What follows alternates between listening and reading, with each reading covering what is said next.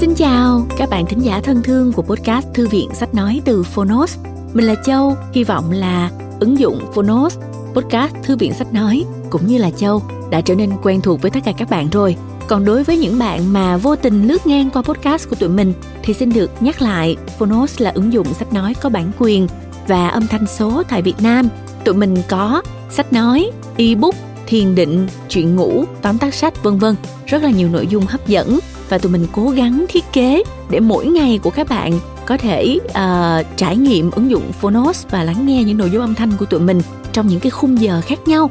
Và lúc đó thì uh, các bạn có thể đạt được một cái hiệu quả một cái năng suất rất là cao trong việc tiếp thu kiến thức. Tụi mình thật sự rất hy vọng có thể trở thành một người bạn đồng hành cùng với mọi người.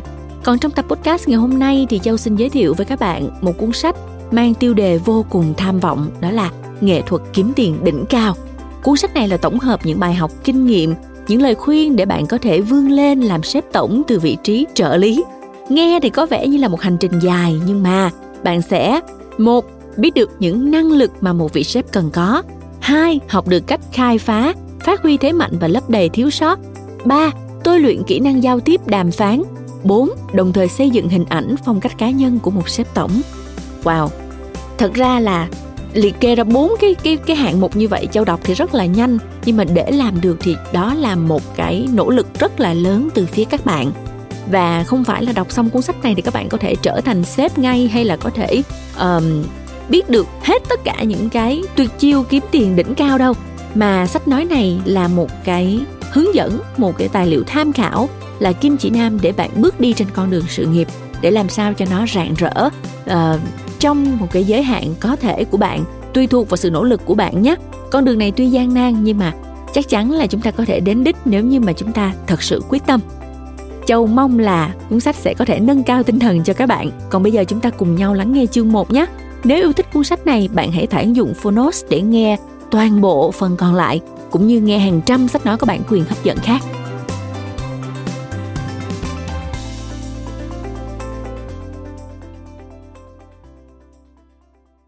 Bạn đang nghe từ Phonos.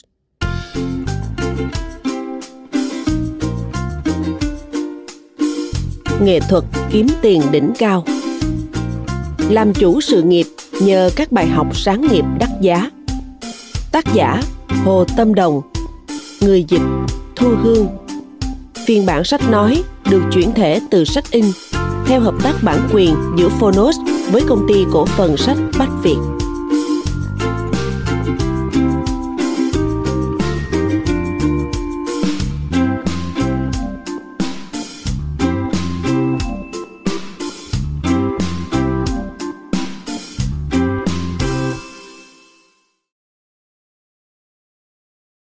Lời nói đầu Thu nhập trên 5 triệu, bạn cũng có thể. Khi tôi lên kế hoạch viết cuốn sách này, cộng sự L của tôi nói, thu nhập mỗi năm trên 5 triệu, khoảng gần 17 tỷ Việt Nam đồng. Đơn vị tiền tệ trong cuốn sách này là nhân dân tệ. Liệu có quá ít hay không? Bởi vì thu nhập hiện tại của em đã vượt xa con số này rồi. Anh ấy cho rằng nếu tôi nói thu nhập mỗi năm là trên 10 triệu sẽ phù hợp với thực tế hơn, càng khiến người ta ấn tượng. Với tôi, thu nhập mỗi năm của một cô gái 30 tuổi là trên 5 triệu đã là một con số không tồi. Điều quan trọng là làm thế nào để duy trì và trong tương lai tài sản mỗi năm vượt quá con số này. Nói cách khác, điều mà tôi quan tâm hơn cả là cách thức để mọi người đạt được điều đó. Khả năng và tốc độ kiếm tiền này không phải là một trường hợp đặc biệt mà chỉ là một trường hợp bình thường. Bản thân tôi chính là một ví dụ thực tế. Tôi hy vọng các bạn sẽ để tâm sử dụng những phương pháp mà tôi cung cấp để đạt được mục đích của mình. Vậy các yếu tố cốt lõi để có được thu nhập mỗi năm trên 5 triệu là gì? Tính bền vững. Nếu hôm nay bạn kiếm được một triệu, ngày mai bạn lỗ mất 2 triệu, thì rõ ràng tình trạng thu chi của bạn có sự bấp bênh quá lớn. Tuy đôi khi người ta vẫn nói người hùng thì ai chẳng bao phen thăng trầm. Kỳ thực, đối với người bình thường, nếu mức sống và tài sản của bạn ở vào tình trạng quá bấp bênh, có thể khiến người ta cảm thấy bạn là một người theo chủ nghĩa đầu cơ mà một người đầu cơ giỏi thường được nhìn nhận một cách sai lầm rằng thành quả là do may mắn có được chứ không phải do thực lực tôi đề cao việc duy trì sự tăng trưởng ổn định vững chắc thay vì tăng vọt lên hoặc lúc thăng lúc trầm muốn vậy chúng ta cần đảm bảo duy trì nguồn tài sản của mình tăng lên bền vững sau đó mới xét đến giá trị của thực lực và sách lược phát triển của bản thân. Bạn muốn thu nhập mỗi năm của bản thân đạt được trên 5 triệu, thu nhập mỗi tháng của bạn cần đạt khoảng 500 nghìn, thu nhập mỗi ngày từ 20 đến 30 nghìn. Các bạn có thấy rằng sau khi bóc tách cụ thể, mục tiêu thu nhập của chúng ta đã trở nên rõ ràng lại rất thực tế rồi đúng không? Đây chính là cách phân tích cụ thể mục tiêu. Một mục tiêu trông có vẻ không khả thi, sau khi phân tích rồi chia thành những mục tiêu nhỏ sẽ trở nên cụ thể đồng thời có tính khả thi hơn nếu hàng ngày bạn chỉ làm việc như một nhân viên văn phòng hay người lao động chân tay bình thường, thì mục tiêu thu nhập trung bình một ngày từ 20 đến 30 nghìn khó mà hoàn thành được. Cho nên, muốn có được mức thu nhập này, chúng ta cần biết cách để tiền đẻ ra tiền. Cần dùng tư duy tài chính để tài sản tăng trưởng, hơn nữa liên tục tăng nhanh tiền luân chuyển là điều tốt sau khi bạn bắt đầu tiến hành lên kế hoạch tỉ mỉ đối với tài sản của mình bạn sẽ đồng tình với quan điểm của tôi vậy thì làm thế nào để đảm bảo thu nhập mỗi năm đạt trên 5 triệu một cách bền vững đây? Chọn đúng mạng lưới quan hệ.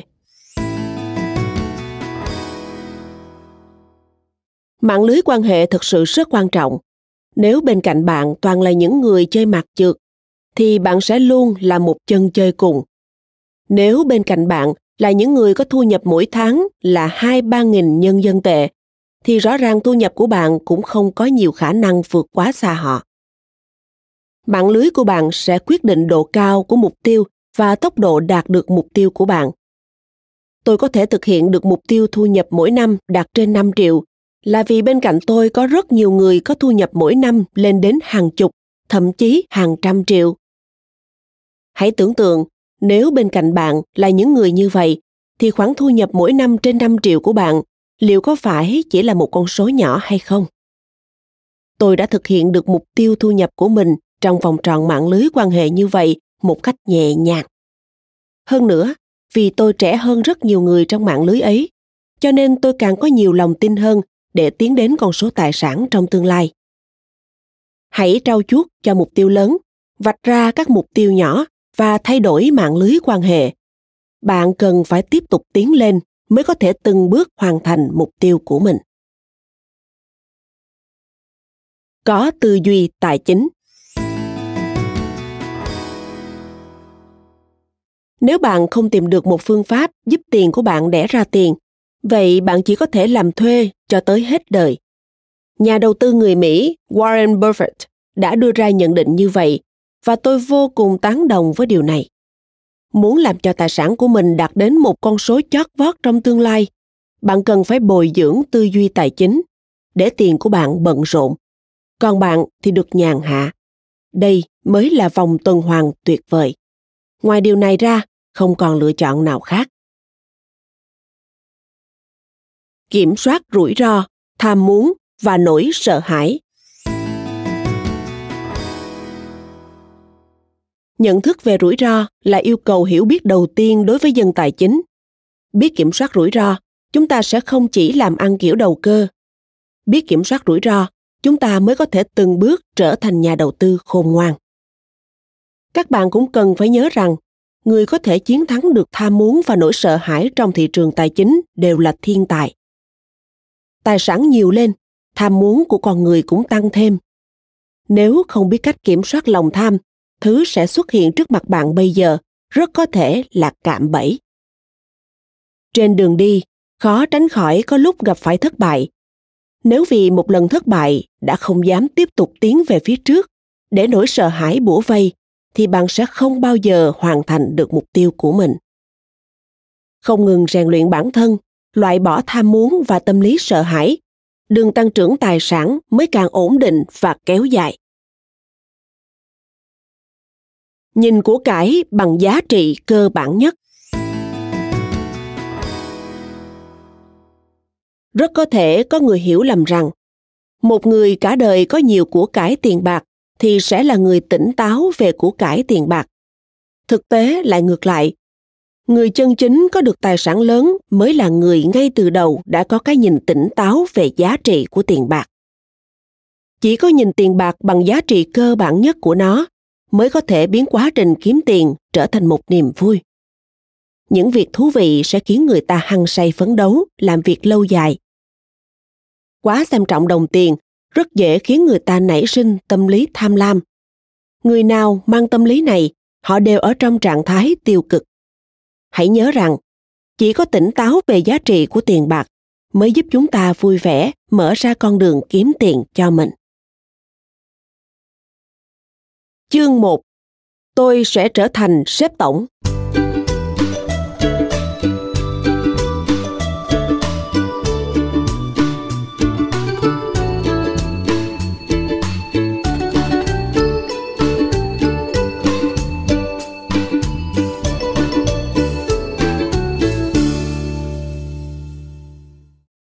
Trợ lý trở thành sếp tổng.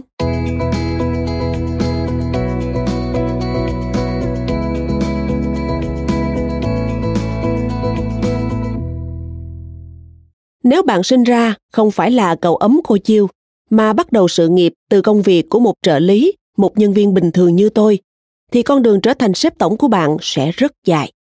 Khi một cô gái như tôi muốn tìm hiểu xem làm thế nào để thực hiện được bước nhảy vọt trong sự nghiệp để từ một nhân viên lên làm sếp. Không ít người đã cười. Tâm đồng, thời bây giờ đa phần các cô gái chỉ lên làm sếp bà, tức vợ sếp, từ chân trợ lý, đặc biệt là các cô gái xinh đẹp. Tôi cũng chỉ biết cười trừ khi nghe người ta nói như vậy. Với một người phụ nữ muốn thoải mái tiêu tiền, chỉ có ba cách. Một là thừa kế, hai là lấy chồng giàu, ba là tự phấn đấu. Cả ba cách này không phân biệt cao thấp, sang hèn, ưu tú hay kém cỏi. Mấu chốt là phải xem bản thân thuộc kiểu nào. Nhiều cô gái xinh đẹp muốn lấy được tấm chồng cao ráo, giàu có, đẹp trai khi còn trẻ. Nhưng thử hỏi đã được mấy ai thành công? Năm 2012, tôi cùng mấy cô bạn thân ngồi lên kế hoạch cho tương lai của mỗi người trong 3 năm tới. Mỗi chúng tôi đều vạch ra cho mình những mục tiêu cụ thể về diện mạo, sự nghiệp, nơi làm việc và tài sản. Một cô bạn xinh đẹp tuyên bố sẽ tìm và cưới một anh chàng giàu có, đẹp trai, lại yêu mình. Lúc đó chúng tôi đều tin vào giấc mộng hay có thể gọi là kế hoạch của bạn mình. Với chiều cao 1m68 cùng mái tóc xoăn lọn dài chấm eo, chỉ cần trang điểm nhẹ nhàng đã đủ làm toát lên vẻ đẹp mang phong cách Âu Mỹ. Cô ấy có thể dễ dàng cưới được một anh chồng như ý. Khi đó không một ai trong số chúng tôi nghĩ rằng bạn mình đã đặt mục tiêu quá cao. Từ đó về sau, chúng tôi chuyên tâm cho sự nghiệp của mình, nâng cao năng lực của bản thân. Còn cô bạn tôi bỏ rất nhiều thời gian để nâng gấp vẻ đẹp của mình. Sau đó tìm kiếm mục tiêu khắp nơi. Tôi ấn tượng nhất là chuyện 9 giờ sáng, chúng tôi cùng đi thăm hỏi, chăm sóc khách hàng. Chỉ có mình cô ấy che ô, chỉ vì sợ bị đen da. Năm 2015, tôi đã là một nhân vật có tên tuổi trong lĩnh vực tài chính, tóc xoăn lọn dài chấm eo, trang điểm tinh tế. Cô ấy thì trở thành một vận động viên, vận đồ thể thao, lưng đeo ba lô, làn da đen nhẽm. Bạn khó mà hình dung được sự kinh ngạc của tôi khi đó. Vì một cô gái đẹp từng sợ bị đen da như vậy, nay lại trở thành một người có dáng vẻ không còn mấy nữ tính, ăn nói như đàn ông. Thấy tôi ngạc nhiên, cô nói, không thể sống dựa vào bọn đàn ông, quan trọng là mình thấy vui thôi. Từ trong lời nói và ánh mắt, cô ấy không giấu nổi vẻ ngập ngừng, buộc phải chấp nhận hiện thực. Tôi cần phải nói rõ một điều, mục tiêu trở thành sếp tổng mà tôi nói tới ở đây không nhất thiết mang ý nghĩa là mỗi người sau khi đọc xong cuốn sách này đều nhắm đến vị trí tổng giám đốc tại công ty. Mà bạn cần biết cách quản lý, chăm lo cho cuộc sống, sự nghiệp và gia đình của mình tốt hơn nữa, thực hiện được ước muốn của mình tốt hơn nữa. Tôi mong rằng cuốn sách này có thể giúp ích một cách thiết thực cho những cô gái có ước mơ, hoài bão, đặc biệt là những người đang lo lắng hoặc còn hoang mang về tương lai. Một phụ nữ có ước mơ không chỉ là một cô gái, một người vợ, một người mẹ trong cuộc sống đời thường, mà còn phải có một thân phận rất quan trọng. Cụ thể là gì? Tôi sẽ nhắc đến sau chỉ khi bạn không ngừng tiến về phía trước, không ngừng nâng cao giá trị bản thân, mối quan hệ với giới kia của bạn mới phát triển lành mạnh. Bản thân bạn cũng có được tự do để làm bà chủ. Một người phụ nữ thật sự thông minh, sẽ biết khi nào cần dựa vào bản thân và khi nào cần dựa vào đàn ông. Trở thành sếp tổng hay bà chủ tự bạn hãy đưa ra quyết định. Tôi mong rằng mỗi người phụ nữ đều có thể tận hưởng cảm giác mãn nguyện và sự tự do. Tin vào chính mình.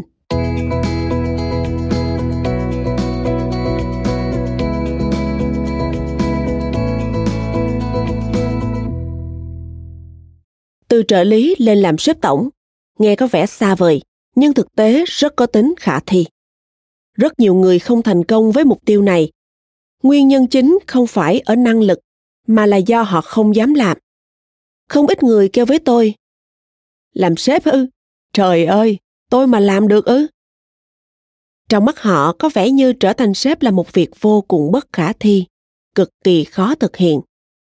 Để từ một trợ lý lên làm sếp tổng, điều quan trọng là bạn phải có sự tự tin ngay từ khi bắt đầu. Bạn phải tin rằng mình khác với số đông mình có thể làm chủ doanh nghiệp nếu bạn không tin mình có thể làm được tôi có nói thế nào cũng vô ích khi tôi viết những dòng này trước mắt tôi thoáng hiện ra cảnh tượng của 7 năm về trước. Lúc đó tôi vẫn còn làm trợ lý. Trong một lần cùng sếp đi công tác ở Hàng Châu, tại bữa tiệc chiêu đãi, một vị khách quý nhìn tôi và nói với sếp tôi rằng cô trợ lý này của chị tương lai chắc chắn sẽ lên làm sếp đấy. Nghe được câu nói ấy, tôi không lấy làm lạ, vì ngay từ đầu tôi đã tin là như vậy. Lợi ích của việc tin vào chính mình. một Xử lý công việc theo tiêu chuẩn của sếp tổng. Người có tầm nhìn sẽ nghĩ về tương lai để cân nhắc, xử lý công việc theo tiêu chuẩn cao của một sếp tổng. Chỉ có như vậy, cấp trên hiện tại của bạn mới tin tưởng trao quyền cho bạn. Nếu ngay từ đầu bạn đã không tin vào bản thân mình thì khi làm việc bạn sẽ sợ hãi đủ mọi thứ bạn luôn coi mình là một trợ lý nhỏ bé không có quyền quyết định sách lược cũng không cần phải gánh vác trách nhiệm quá lớn dù chuyện gì xảy ra thì đều có sếp chống đỡ thì bạn sẽ không thể tiến bộ được chỉ có thể suốt đời làm trợ lý 2. Dần hình thành lợi thế cạnh tranh của riêng bạn. Khi bạn xử lý công việc bằng tư duy và trách nhiệm của sếp tổng, lợi thế cạnh tranh chỉ bạn mới có sẽ dần được hình thành lúc này bạn dần thu phục được sếp buộc ông ta bắt đầu quen coi trọng sự tồn tại và bắt đầu tham khảo ý kiến áp dụng quyết sách của bạn hãy thử nghĩ xem khi bạn đã có lợi thế cạnh tranh của riêng mình, còn ai có thể thay thế được bạn nữa? Hay nói cách khác, nếu bạn có thể biến mình trở thành người không thể thay thế hoặc rất khó bị thay thế, thì đó chính là năng lực cạnh tranh chính của bạn.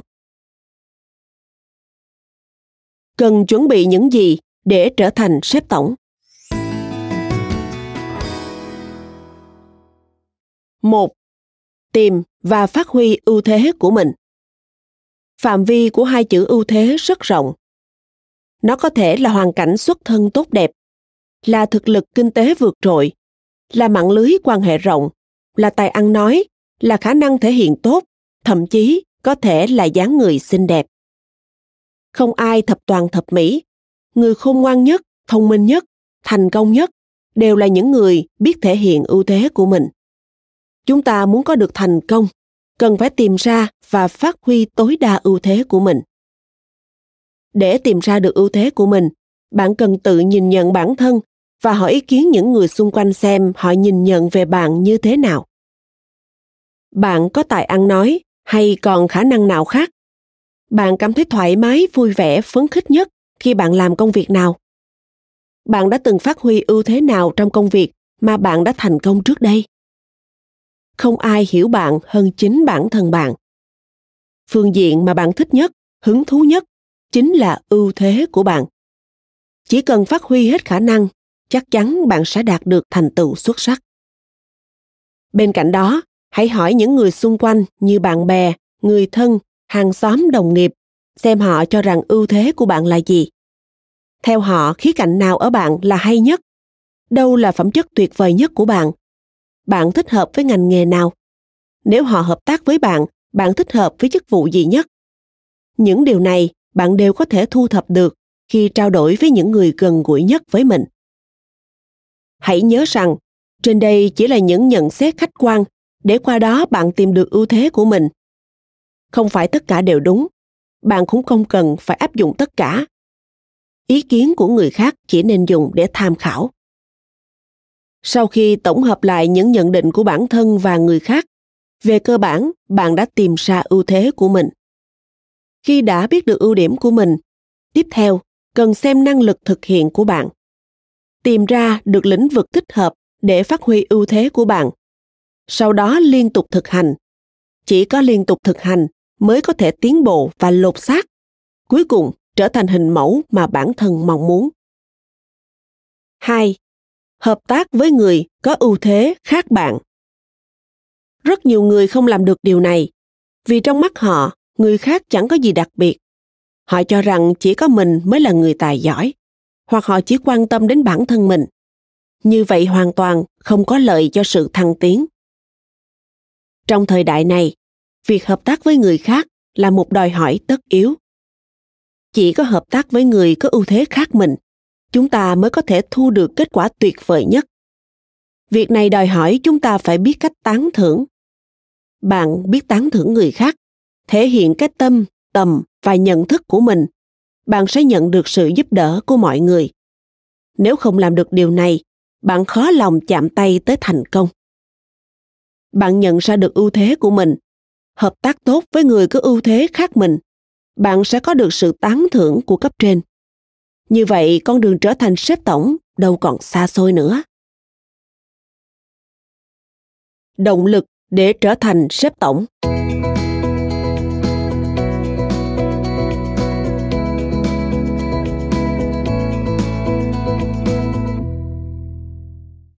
Hiện nay, có nhiều nguyên nhân khiến chúng ta rơi vào trạng thái hoang mang, phó mặc cuộc sống.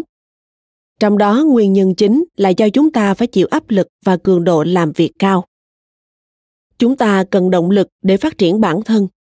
Nói cách khác, chúng ta cần một thứ có tên là khát vọng. Nếu một người không có khát vọng, không có ước muốn, thì có khác nào cái xác không hồn?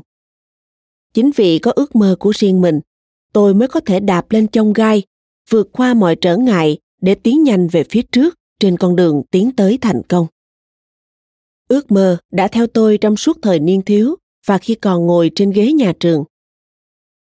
Tôi xuất thân trong một gia đình quân nhân có bốn người là bố mẹ anh trai và tôi. Từ nhỏ tôi đã lớn lên dưới vần hào quang của anh trai.